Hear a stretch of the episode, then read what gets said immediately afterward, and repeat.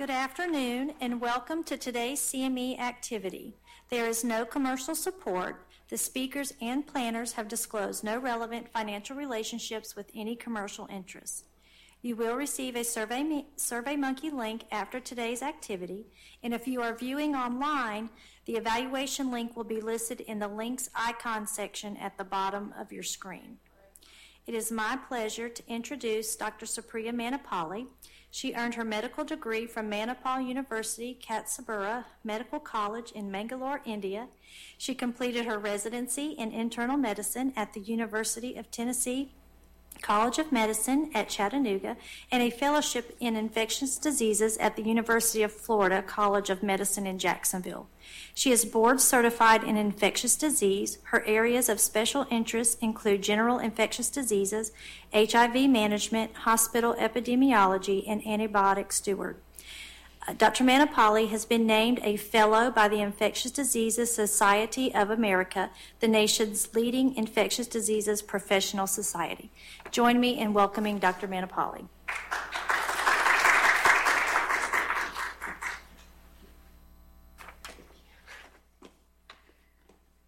Thank you, Jennifer.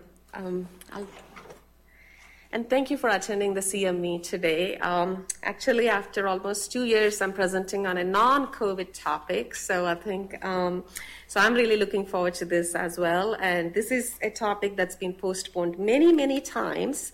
So um, hopefully we'll learn something together. I have no relevant disclosures, and I'll I have several cases throughout the presentation, and um, I'll start with this one.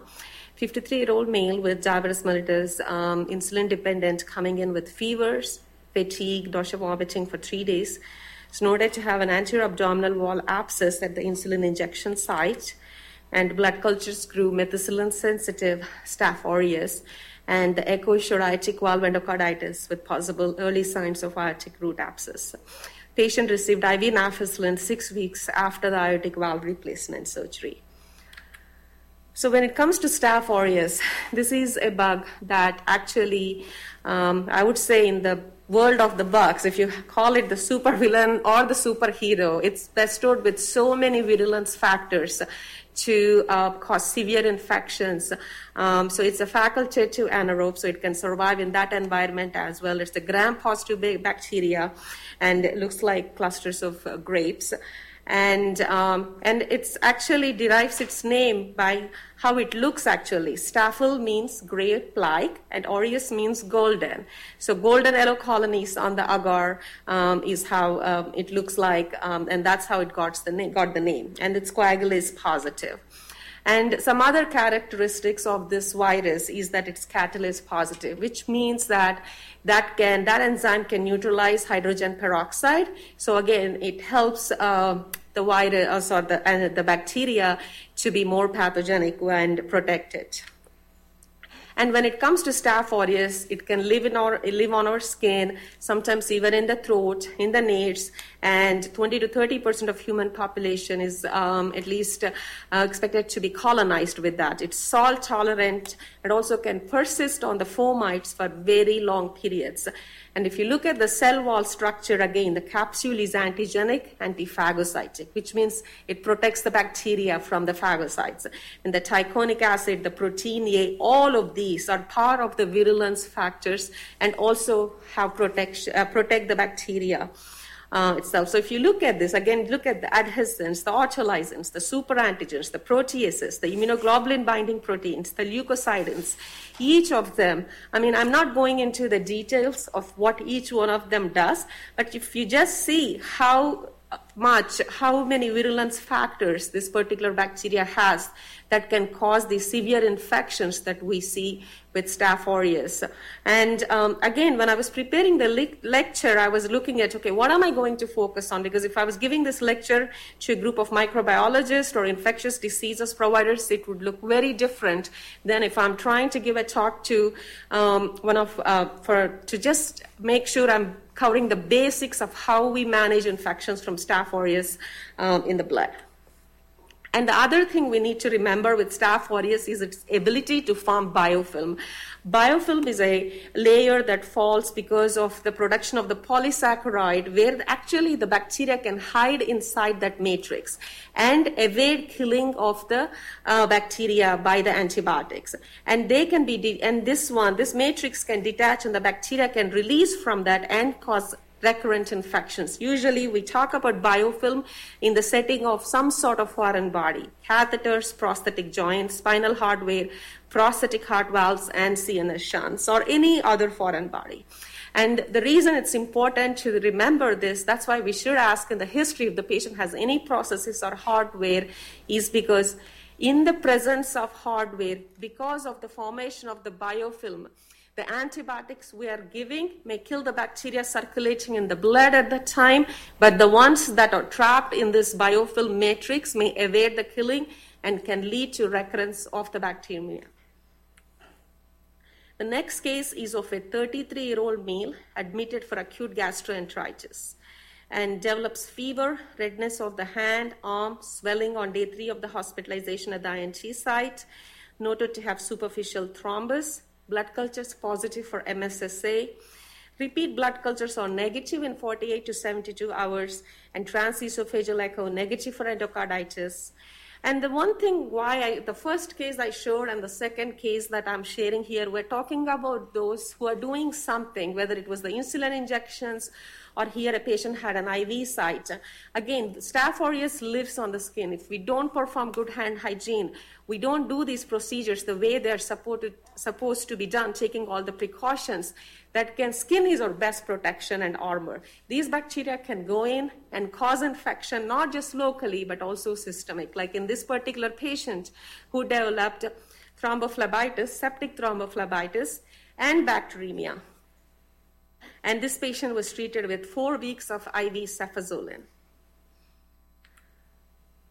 This next patient is a 67 year old male who had right knee replacement surgery has history of recurrent skin infections and 3 weeks after the surgery develops pain redness involving the knee swelling of the knee fever and the cultures from the synovial fluid grew MRSA and blood cultures also positive for MRSA. Some of these infections can be um, so severe and lead to such morbidity, not just the mortality, because once the bacteria gets into the blood, we're talking about the risk of endocarditis, metastatic focus of infection anywhere from head to toe, including the spine, the abdomen, of course, the heart causing endocarditis. And not only that, these infections are not or cannot be cured by just giving antibiotics. The prosthesis has to be removed, give antibiotics, ensure after they finish the treatment that the synovial fluid cultures are negative before you put the prosthesis back. So, one of the very important things we recommend as part of infection prevention control procedures is that those who are going for elective joint replacement surgeries are screened to see if they're colonized with MRSA or MSSA. I think of these two as twins that look different. They both behave exactly the same way, it's just the choice of antibiotics are different. And if they're positive, they're decolonized with CHG and Bactroban for five to seven days before the surgery. And if they're positive for MRSA, then the choice of the antibiotics pre-op should include vancomycin along with cefazolin. This is something that should be done, that should be required to be done before surgeries so that we reduce the risk of post-op infection and that do not lead to all these complications in the patients. Even post-op wound care, hand hygiene also are extremely important to prevent these infections. This patient received IV daptomycin for six weeks. And when we discharge patients with IV antibiotics, we're not just talking about, of course, the risk of C. diff for all these things. We're placing a line that can get infected, risk of thrombosis. So again, that risk of infection from that also can be high. So talking of Staph aureus or any bacteria, I'm a big believer that these bugs lived for millions of years before us and are going to outlive us. They're so smart. Penicillin was 1940s, I think Alexander Fleming, he discovered penicillin, and by 1950s, we were seeing penicillin-resistant Staph aureus. Then humans, being smart, came up with methicillin, Then next thing that happened is methicillin-resistant Staph aureus in the next few years.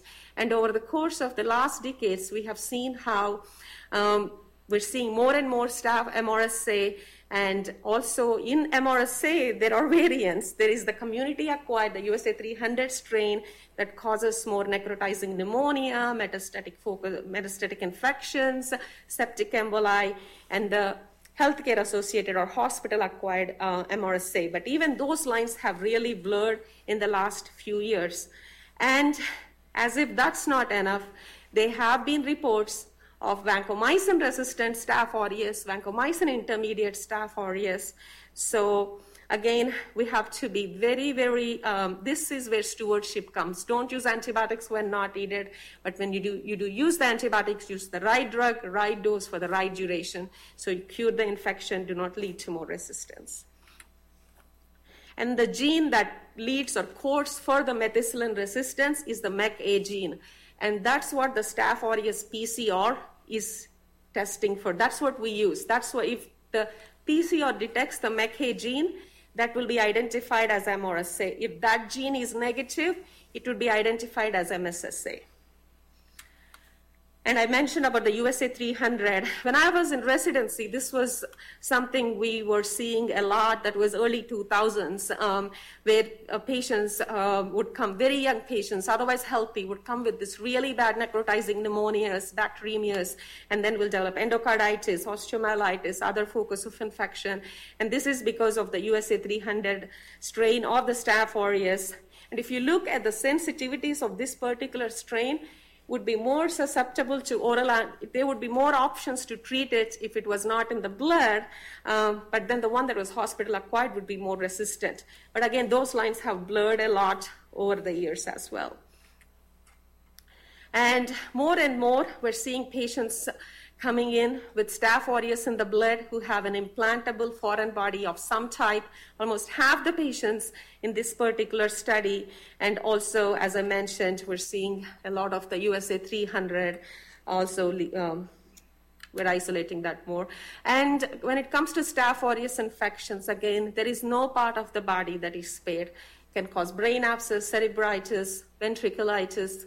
A patient we're seeing now um, had a small left chest wall abscess but um, did not take the antibiotics for that. Now presenting with MRSA, bacteremia, endocarditis, renal infarcts, splenic infarcts, and also um, CNS infection, CNS infarcts with cerebritis, ventriculitis, subarachnoid hemorrhage. And I'm sure if we image more, when we can, we'll find other metastatic focus infection. And the one thing I want to mention here is how the reports look for us here at NGHS treat MRSA in the blood or MSSA in the blood, any staph aureus in the blood should be treated with IV antibiotics. So we worked with our micro lab, and thanks to their help, the way we report it here in our NGHS lab is we only give IV options so that the providers passively were guiding them to choose IV options only.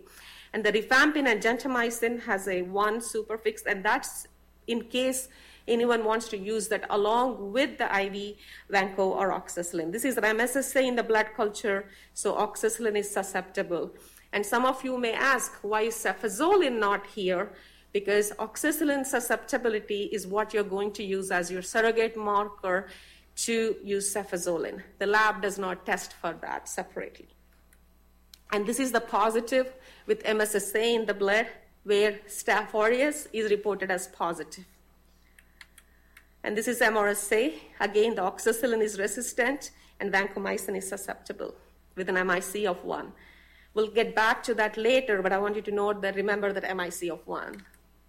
And this is Staph aureus in the blood. And the PCR is so sensitive that you do not need to wait for the culture full report to come back to make antibiotic choices or changes. It's more than 90% sensitive, uh, or I would even say higher 90 sensitive just based on our experience. You just can't put 100% stamp on any test, but it's highly sensitive. So once the PCR tells you it's MSSA or MRSA, you can go ahead and make the antibiotic changes. And mortality for Staph aureus bacteremia is 20 to 40 percent. And each day a patient is bacteremic. Beginning at day T, the mortality risk increases by 16%. So this is a really, really dangerous bacteria. And pre-COVID, if anybody asked me if there is one thing that scared me the most, and it still does, is Staph aureus in the blood, MSSA or MRSA.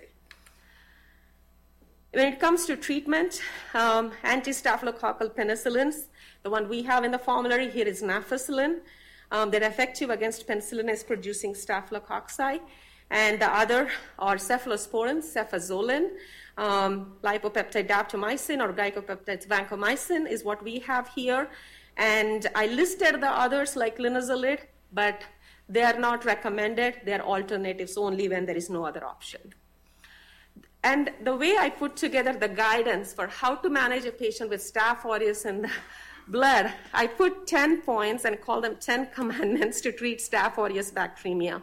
The first one is consult infectious diseases specialist early once blood cultures are reported as positive for Staph aureus. MSSA or MRSA. I'm not trying to solicit business for my specialty. This is evidence based that when infectious disease specialists are involved early, the workup is more thorough in terms of getting echo getting uh, workup for ruling out metastatic focus of infections, ensuring they get adequate therapy for the duration, the type of the drug, the dose, treatment, and outpatient follow up as well.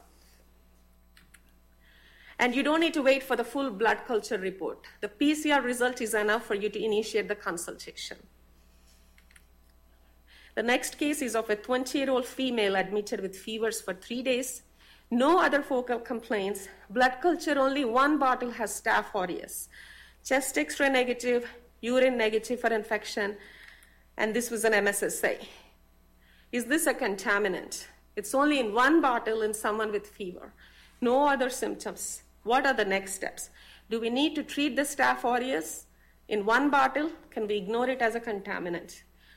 Always consider staph aureus in the blood as a true pathogen do not ignore that as a contaminant. This is my second point and second commandment. Always, if you do, even if the patient does not have focal complaints, do a thorough workup. Rule out endocarditis, rule out any other focus of infection, but do not ignore it as a contaminant when it's in the blood, whether it is MSSA or MRSA. Next case is of a young female, 26 year old, presenting with shock, hypotension, tachycardia, and fevers, weakness, rash, which is erythematous in the extremities, muscle aches, nausea, vomiting, diarrhea, difficulty breathing, swelling of the extremities, admitted to ICU requiring mechanical ventilation, pressure support. Imaging study showed severe myositis, required multiple debridements of the extremities, and the cultures grew MRSA. Uh, from the sides and also from the blood. Echo was negative for endocarditis, and patient received IV vancomycin for four weeks from the last debridement. This patient has staphylococcal toxic shock syndrome. A lot of us are familiar with the strep toxic shock, but staphylococcal toxic shock syndrome can be extremely severe and lethal. These patients present with fever, rash.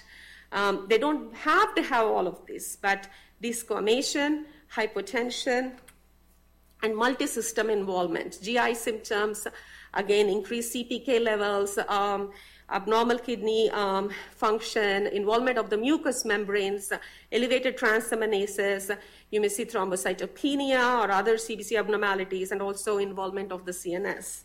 And especially, you have to think of staphylococcal toxic shock syndrome in a young female who may be using superabsorbent tampons.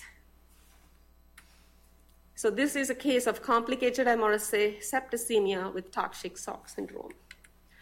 So, are all cases of staph aureus in the blood considered complicated? I would, at least, I would say yes. The answer is yes. There is a definition for uncomplicated staph aureus bacteremia, but as far as clinical management is considered, cannot ignore staph aureus in the blood, and all of them should be considered complicated and receive IV antibiotics. There is a definition for uncomplicated staph aureus bacteremia, and I'll go over that in a minute. And I don't know if it's a misnomer. They're supposed to update the guidelines. I don't know if this definition will be changed or even completely removed. But for now, there is a definition for uncomplicated Staph aureus bacteremia. These are patients with Staph aureus in the blood, whether it's MSSA or MRSA. No evidence of endocarditis. They don't have any implanted prosthesis. Their repeat blood cultures are negative within two to four days. Their fever resolves within 72 hours of initiating the therapy. There is no evidence of metastatic site of infection, no other invasive disease. Um, it's been a few years since I've had a case like this, but um, I had a patient who came in very young. Let me see if that's the one I included um, young guy who came in with a skin abscess and fever, had MRSA in the blood. They did the I&D in the ED. His echo was negative. He had no prosthesis. He had no other chronic medical conditions. And his blood cultures were negative in 48 hours. Fever resolved in 24 hours. So no other metastatic focus of infection was found. And by definition, he meets the criteria for an uncomplicated Staph aureus bacteremia complicated or uncomplicated, this is my third commandment here. Always treat staph aureus in the blood with IV antibiotics. Do not treat staph aureus bacteremia with oral antibiotics. And appropriate drug dose duration route of administration is extremely important to achieve clinical cure. So, for uncomplicated bacteremia, the treatment is for two weeks with IV antibiotics.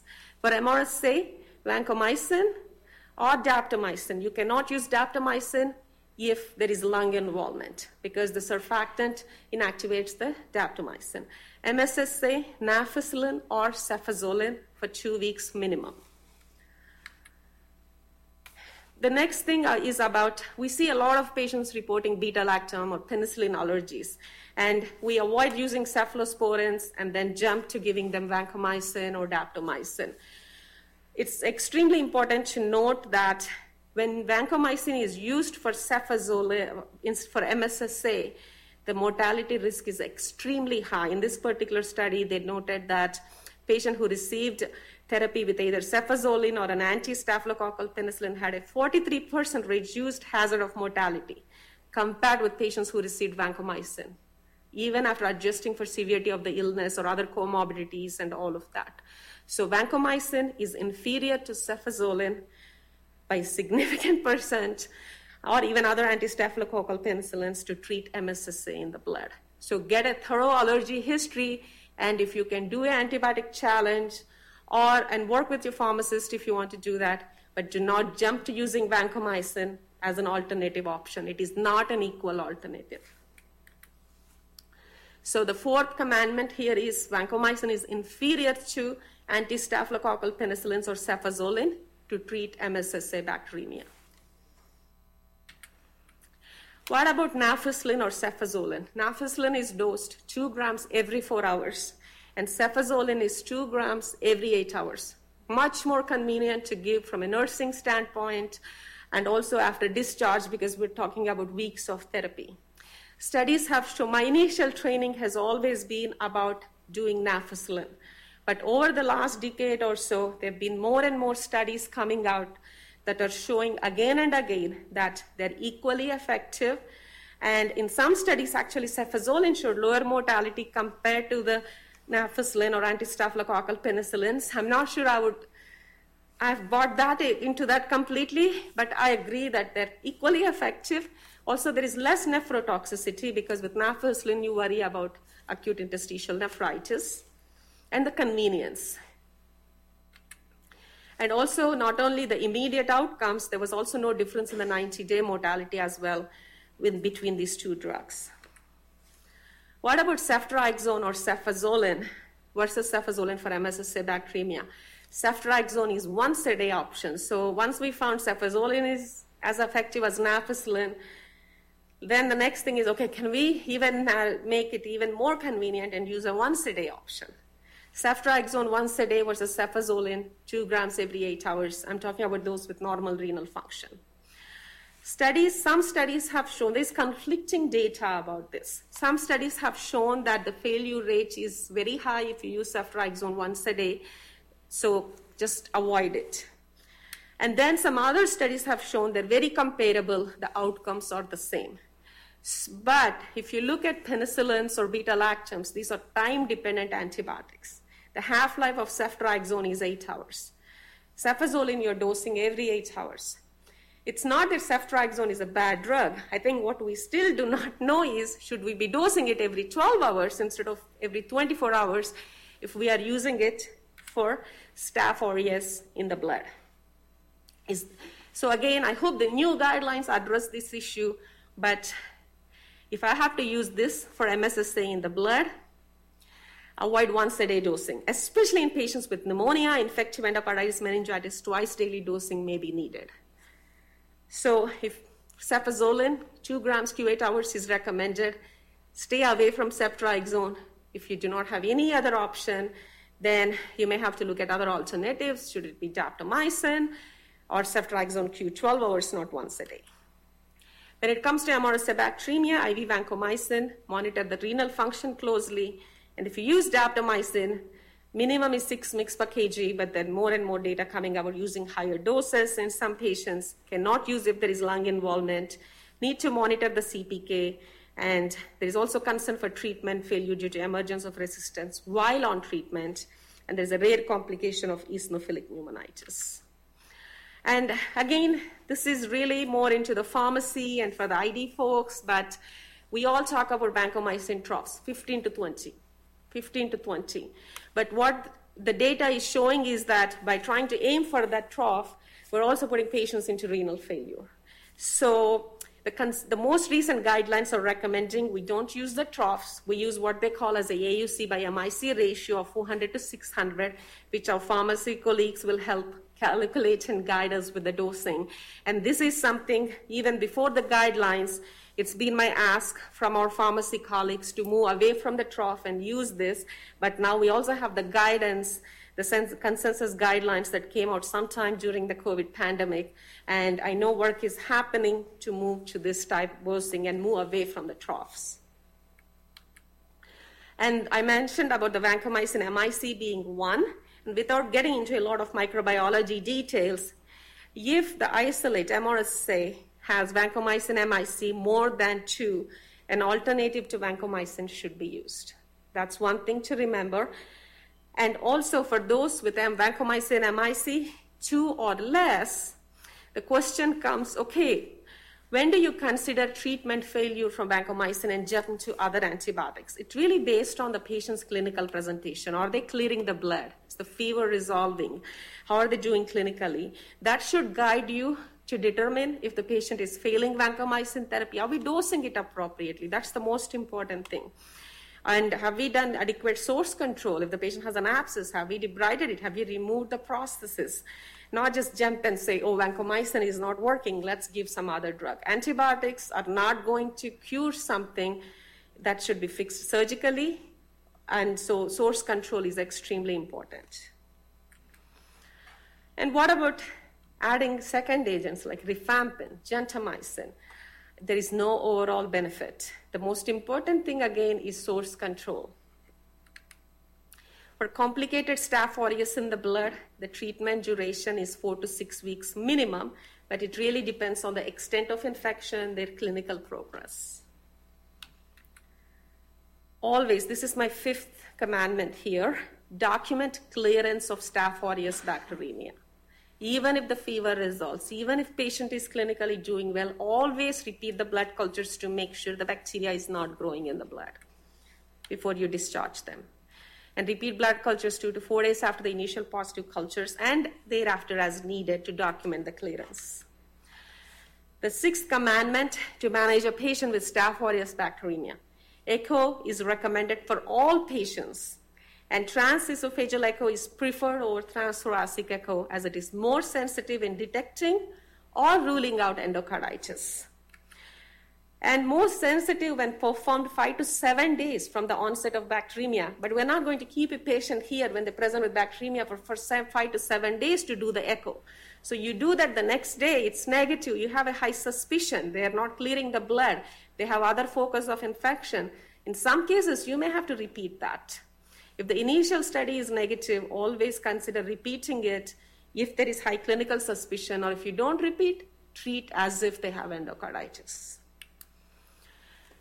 And again, there are many studies, many studies that have shown that um, the transesophageal echo is more sensitive than transthoracic echo. I mentioned two of them here. Um, and should we do TE in every patient with Staph aureus bacteremia? And the answer is yes.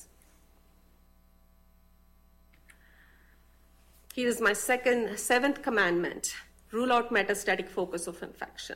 Extremely important as that will determine source control and your duration of therapy. And the metastatic focus of infection can be in the spine. MRI is preferred with contrast to rule out discitis or early osteomyelitis. CT chest, abdomen, pelvis, MRI brain. If altered mental status present, some of them may even need a lumbar puncture to rule out meningitis. Rule out septic joint, myositis, or any other extremity involvement. Rule out septic emboli, renal, splenic, CNS, and FOX. So it's very important in patients based on their clinical presentation to rule out metastatic focus of infection. Eighth commandment rule out infection involving any prosthesis hardware. This is repetitive, but I'm just doing this because this is one of the most common diagnoses we see here, and I want to make sure that we ask the right questions and do the needed workup to make sure these patients have a clinical cure and are not having recurrences and not dying from this. Rule out infection involving any prostheses, hardware, foreign body. And in a patient with staph aureus bacteremia, consider the prostheses hardware infected. That knee doesn't have to look swollen red for you to think, oh, that may be infected. Once it's in the blood, it's circulating throughout the body. Any of these hardware, they're considered seeded or infected. This is a case of a 21 year old male presented with headache and fever, had a CNS shunt. Blood culture showed MRSA, TEE negative for endocarditis, and the CSF from the shunt reservoir was also positive for MRSA. So the next steps infectious disease consultation. Shunt is a patient has a shunt. Important to remove the shunt. It should not be replaced until the CSF cultures are repeatedly negative. Rule out endocarditis, TEE, repeat the blood cultures, and then IV vancomycin for four to six weeks, but again depends on the clinical cure and progress. And vancomycin is not a drug that really gets into the CNS very well. But of course, it does a better job once the uh, meninges are inflamed. The question here is okay, do we use a drug like linezolid that gets better into the CNS um, with vancomycin, or do we just use vancomycin alone? These are some of the questions I really hope the new guidelines give clarity on. But if CNS is involved, I always use linezolid, and if I have to use it in addition, because linezolid, if a patient has bacteremia, either vancomycin or daptomycin. So I would not use linezolid alone. So if I have to use linezolid because there is CNS infection, I would consider adding it, not using it alone. If the patient did not have the bacteremia, that would be different. This is a case of a 32 year old female with a tunnel catheter for long term IV access for TPN coming in with fevers, MSSA in the blood, and ID was consulted, transesophageal echo negative, persistent fevers on IV cefazolin, repeat blood cultures are positive, no other metastatic focus of infection, and there was a hesitation to remove the tunnel catheter just because she needs a long term access. She has had multiple access over years, and she really, really wanted to save this one if possible. But uh, we convinced her because, um, one, that was needed for source control to clear the infection, and two, um, she had the answer herself once because the fevers did not resolve even on the right antibiotic until the catheter came out. And the same thing, her blood did not clear until we removed the catheter. This is a case of a 65 year old male with fever, chills for three days, recent history of boils, days post oral antibiotics, has a positive pacemaker, and came in with MRSA in the blood. ID was consulted, TEE negative for infective endocarditis, no other metastatic focus of infection identified, and the same thing. If we talk about removing a tunnel catheter, being diff, uh, trying to avoid doing that procedure, of course, in a 65 year old, as much as possible, if you remove a pacemaker, if they're dependent on it, we're talking about another procedure to put a new one in and in between protect them, the life vest or, some, or a temporary pacer. So we're talking about coordinating a lot of procedures to make sure they're protected. Um, it's not an easy decision, but it's the right decision to remove the pacemaker because if we do not do that, he's not going to clear the infection and even if he does temporarily, once he comes off the antibiotics, there will be recurrence. And there are some studies that have shown that the risk of recurrence of Staph aureus bacteremia in a patient who has a prosthesis that is not removed is up to 90%. So pretty much it's a given we'll be seeing them back. So ninth commandment, source control is extremely important in the management of Staph aureus bacteremia. The source could be removal of the IV catheters, prosthetic devices, I&D of an abscess, or debridement of any um, infection, um, resection of any bone that's infected. In patients with empyema, they'll need the drainage of the empyema for adequate source control.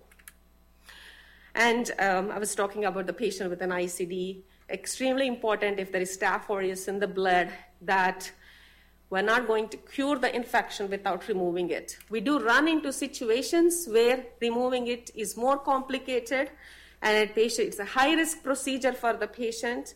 And there are times where we have to treat with retaining the pacemaker or the prostheses. In those times, you have to set the expectations to the patient so that they understand what the risk is. And in some of those patients, after the IV antibiotics, we treat them or transition them to oral antibiotics, and some of them may have to stay on that for months or long term.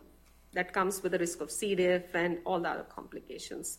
Speaking of source control, this is a patient with septic knee and MSSA in the blood, and patient needed drainage and debridement of the joint space along with four weeks of IV cefazolin, even though the TEE was negative for endocarditis.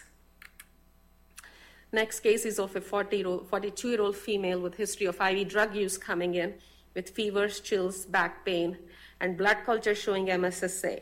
Imaging of the spine was positive for discitis osteomyelitis in the L spine area, and TEE positive for tricuspid valve endocarditis, valve abscess, and received six to eight weeks of IV cefazolin after the valve surgery. Especially the opioid epidemic pre COVID, there have been times where our ID service, and even now it happens, again, continues to happen, where we're seeing patients coming in with history of IV drug use and staph aureus in the blood. And the management of them is complicated by multiple factors. One, valve surgery, you're giving them another prostheses that can easily get infected once they go back to using the drug. Two, putting a line and discharging them where there is a risk, you're giving them a ready access to inject the drugs. Uh, but you have to treat staph aureus in the blood with IV antibiotics. So there are all these challenges when it comes to managing these patients with IV drug use. And my um, one of my one of the gaps or my goals is we have a comprehensive program here at NGHS where we're not just giving them the surgeries and the antibiotics they need, but giving them the help they really need to get out of the drug use. Otherwise, we treat them, we keep them here for eight weeks, we give them the antibiotic, do the surgery, put them back on the streets to use the drugs, and come back again infecting that prosthetic valve. I hope we get to that point at some point soon. And endocarditis, um, just briefly, I'm not going, into the details. We talked about the drugs already, about the, for MRSA, vancomycin, or daptomycin if there is no lung involvement, MSSA, nafcillin, or cefazolin. But um, just a couple of things I want to stress again. There's no need to add rifampin or gentamicin for native valve infective endocarditis. And again, um, for prosthetic valve endocarditis, there is role for rifampin um, for MRSA. It's been more studied with vancomycin, but the key is evaluation for valve replacement surgery. If you treat these patients with antibiotics but do not replace the valve, they are going to have a high risk of treatment failure or recurrence. And surgical indications. Large vegetation, of course, the prosthetic valve, we talked about that, but even in native valve endocarditis, um, this is for native valve endocarditis. If they have persistent fevers or bacteremia, new heart block, if they have a perivalvular or myocardial abscess, and they have more than one embolic event during the first two weeks of therapy, large vegetation, valvular perforation or dehiscence, and decompensated heart failure. These are all surgical indications for native valve defective endocarditis. And these are, these are the scenarios where treating a surgical problem medically is not going to result in a good outcome for the patient. And the patients, we get frustrated, we struggle to clear the staph aureus from the blood. And I think then you have to really go back and get more history to see we didn't miss some prostheses that is hiding somewhere and make sure if needed, repeat the TEE. Uh, and remove any prosthetic material, the hardware, and make sure there's adequate source control. So imaging of the abdomen, pelvis, the chest, the spine. I have a patient we're seeing here um, with Staph aureus where her initial workup was negative for a spinal infection, but we had to image her later after several, actually a couple, almost couple of weeks later when we imaged. Um, that's when we identified she does have a spine infection and called neurosurgery for source control. And then again, the most important thing is make sure you look at your antibiotic choice, appropriate drug, dose, and duration of the antibiotic. Extremely important. And recurrent bacteremia, relapse or reinfection. We can cure the infection and patient can be colonized with Staph aureus and can get a reinfection in the future. But think of relapse in someone who has underlying valvular heart disease, cirrhosis, deep-seated infection. If, again, the risk of relapse is very high, if they had inadequate treatment, inadequate source control, or if there was a prostheses that was seeded that was not removed. And as I mentioned, the risk of relapse in the presence of a foreign body is extremely high. In this particular study, I quoted 83% can relapse versus 21% if no foreign body present. And combination therapy is not of any benefit. Um, the key is source control and um, adequate dosing and uh, the choice of the drug and the duration. But there are sometimes we choose a combination therapy because we have done all of that and patient is still not clearing the blood and at that point you're throwing in the kitchen sink and there is some data for daptomycin and ceftaroline synergic effect for mrsa persistent bacteremia or for Ancef plus ertapenem for mssa bacteremia or mssa in the blood and this is the, my 10th commandment here for managing staph aureus in the blood do not place long-term iv access PICC or a midline until the repeat blood cultures are negative. At least 72 hours and the fevers are resolved. Ideally, you want to wait the five days, but at least 72 hours, make sure the blood cultures are negative and fever has resolved and adequate source control is achieved. There is no point putting the PICC line when that infected pacemaker is still there or that joint that's infected has the patient has not yet gone for the surgery it's different if you need the line because it's life saving you need to give the antibiotics pressors that's different but the long-term IV access always wait until before the discharge until they have cleared the infection. And um, just some more data. Again, the risk of readmission is high. 30-day readmission rate was around 22% overall, and MRSA bacteremia patients had more readmissions. And readmission, again, is more common in those with endocarditis, immunosuppressive condition, immunocompromising conditions, or drug use. And um, I already mentioned part of the, uh, about this before, but um, especially in patients with sepsis, septic shock, our empiric choice of antibiotics always should include coverage for Staph aureus until you know what you're dealing with. And um, because the mortality of Staph aureus in the blood can be very high, and each hour delay in appropriate antibiotic administration is associated with 11% increase in the odds of 30-day mortality. And when it comes to management of Staph aureus in the blood, again, time to source control. The longer you delay the source control, that will lead to, again, increased mortality not only that, increased risk of staying bacteremic for longer periods leads to more focus of more sites being involved, like more metastatic focus of infection. So again, key is right antibiotic, make sure source control is achieved without any delay, and consult infectious diseases early. So in this particular study, so I put the management into 10 commandments, but if you forget everything from the top today, remember one thing consult infectious diseases in a patient with staph aureus in the blood, whether it is MSSA or MRSA. So these are the things that have shown um, better outcomes. So implementation of these best practices here, use of appropriate antibiotic therapy, echo ID consultation, and early ID consultation, not call them on the day you think patient is ready for discharge. And source control. This bundle resulted in 57.3% reduction in risk-adjusted mortality in patients with Staph aureus bacteremia. And it's not just the short-term uh, benefits of reduced mortality or morbidity. In the studies where they followed these patients long term, they have shown that reduced incidence of recurrence, improved all cause mortality even up to five years following initial episode of Staph aureus bacteremia in patients who had ID consultation at their initial episode. And this is um, another gray area I wanted to touch on, where a patient presents with MRSA bacteremia with necrotizing pneumonia. ID consult early, IV vancomycin, cannot use IV daptomycin, repeat the blood cultures to document clearance, echo to ensure there's no endocarditis, rule out other focus of infection, and we know that linezolid has better lung penetration. So, do we use linezolid alone?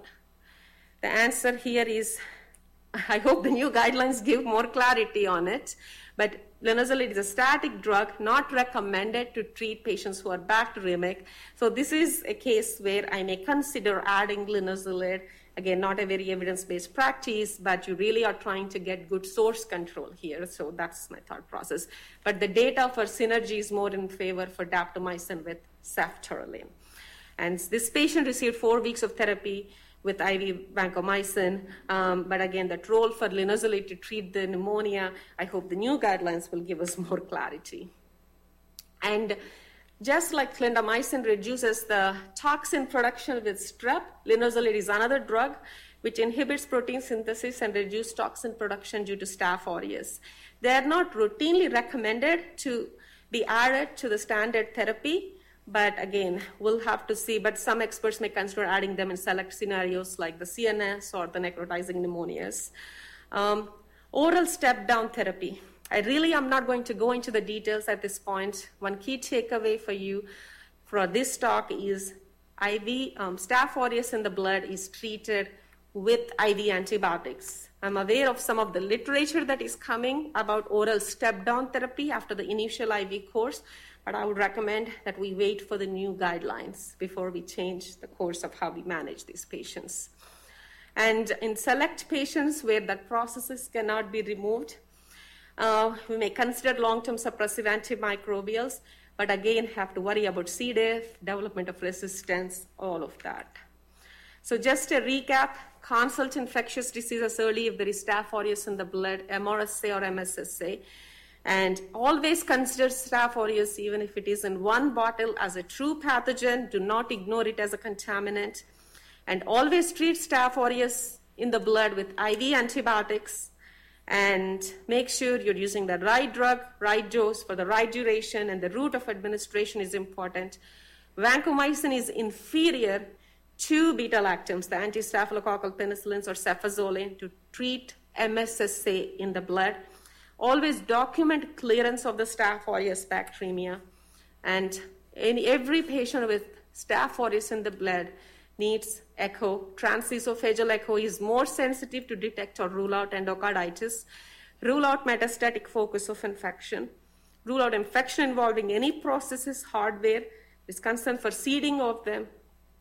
And source control is extremely important in the management of Staph aureus bacteremia and do not place long-term IV access until repeat blood cultures or negative fever is resolved and adequate source control is achieved. That's all I have. Any questions? Thank you, Dr. Manapali. Do we have any questions? None online. No questions, my friend. Okay, confused. Thank you very much, Dr. Manapali.